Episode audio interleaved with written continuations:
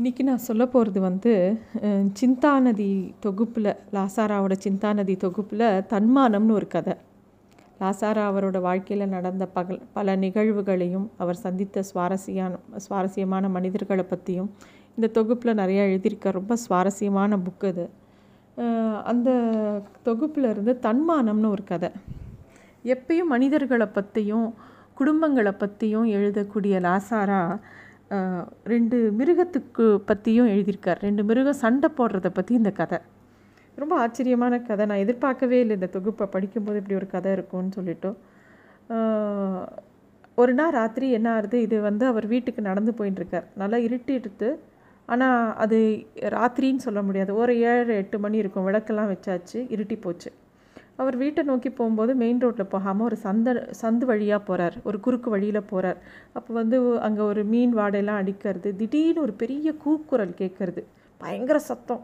ஒரு வித்தியாசமான சத்தம். திரும்பி பார்க்குறார் அங்கே ஒரு நாயும் ஒரு பூனையும் சண்டைக்கு ஆயத்தமாக நிற்கிறது அவர் கேட்டது வந்து இந்த பூனையோட கத்தல்.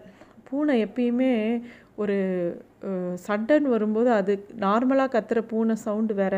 அது ஒரு சண்டைக்குன்னு வரும்போது அதோட சவுண்டு வந்து நம்ம அடிவயத்தை ஏதோ பிசையும்.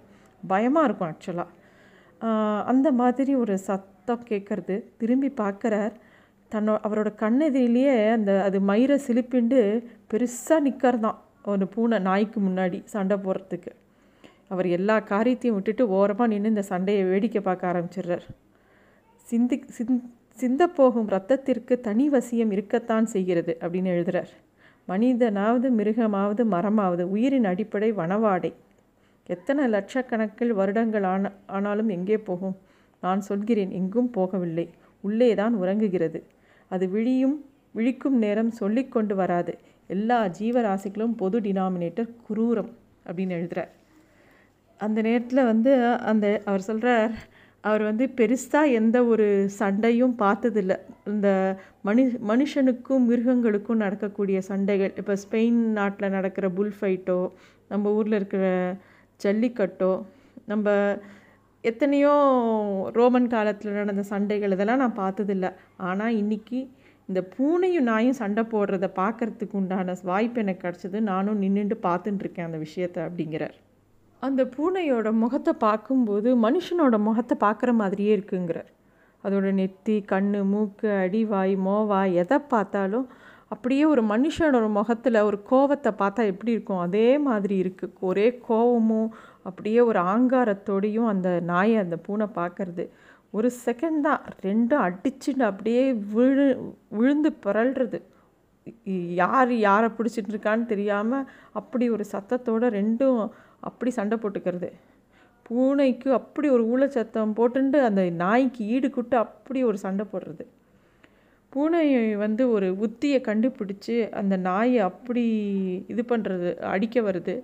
நாய் வந்து பூனையை வந்து உருட்டி ஒரு பால் மாதிரி நினச்சுட்டு நாய். அட்டி அட்டின்னு அடிக்கிறது நாயும் பூனையை. பூனை அதை பற்றிலாம் கவலைப்படல. ஒரு ஒரு தடவையும் பந்து உயிரோட பந்து வந்து நாய் மேலே மோதினா எப்படி இருக்கும்? அவ்வளோ ஃபோர்ஸோட மோர் மோதுறது.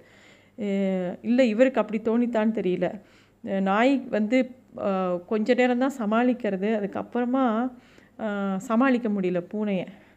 பூனை கத்திண்டு கத்திண்டு வேக வேகமாக மோதவும் நாய் கொஞ்ச நேரம் கழித்து ஸ்டன் ஆகி நின்று போயிடுறது. நின்றுட்டு ஒரு மாதிரி குழப்பமாக நின்றுட்டு அப்புறம் அந்த இடத்த விட்டு ஓடி போய்டுறது. புறமுதுகிட்டு ஓடிட்டு ஓடியே விட்டது அப்படிங்கிறார். அப்புறமா அந்த பூனை வந்து அந்த நாய் போயிடுதுன்னு ஊர்ஜிதம் பண்ண உடனே அது வந்து தன்னோட அதாவது பந்து மாதிரி உருண்ட பூனை அப்போ தான் தன்னோட சொரூபத்துக்கு வருதான். வந்துட்டு மெதுவாக வாழை ஆட்டின்னு மெதுவாக வந்து நின்று மெதுவாக தன்னைத்தானே நக்கிண்டு தன்னைத்தானே சுத்தம் படுத்திண்டு ஓரமாக சுவர் ஓரமாக போய் தெருவிளக்கு கம்பத்தில் மறைவாக ஒது ஒதுங்கி கீழே விழுந்துடுறது. அதால் நிற்க முடியல. அதுக்கு வந்து நாய் நன்னா கடிச்சிடுத்து அது வந்து மரண கடி கடிச்சிடுத்து. ஆனால் அதை கடைசி வரைக்கும் அந்த சண்டை போட்டு முடிகிற வரைக்கும் நாய்க்கிட்ட தன்னோட தோல்வியை ஒத்துக்கவும் இல்லை. தன்னோடக்கு அடிபட்டுறதோ தான் சாக போகிறோங்கிறத அந்த நாய்க்கு காட்டி கொடுக்கவும் இல்லாமல் ஜெயிச்சுட்டு தான் அது வந்து ப- அந்த இடத்துல மறைவாக வந்து தன்னோட உயிரை விடுறது. ஸோ அதற்கு வந்து விழுந்து விட்ட மரணக்கடியை கடைசி வரை எதிரிக்கு காட்டி கொடுக்காது. கொடுக்கக்கூடாத முடியாத ஒரு கௌரவம் தன்மானம் ஜெயம் கண்டபின்தான் மரணம் என்னும் தீர்மானம் அதற்கு.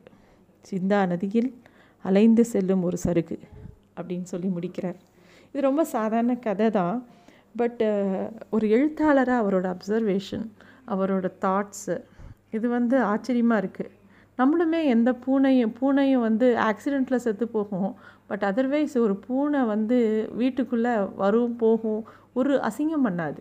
அவ்வளோ க்ளீனான அனிமல் தைரியமாக பூனையை உள்ளே வச்சுக்கலாம். அது பூனையே ஒரு விசித்திரமான ஒரு மிருகம். நல்லா உத்து பார்த்தா அது ஒரு புலி புலியோட மினியேச்சர் மாதிரி இருக்கிறத பார்த்தா கொஞ்சம் பயமாக தான் இருக்கும். ரொம்ப அழகாக எழுதியிருக்கார் இந்த கதையை. வாசிக்க வேண்டிய கதை. தேங்க்யூ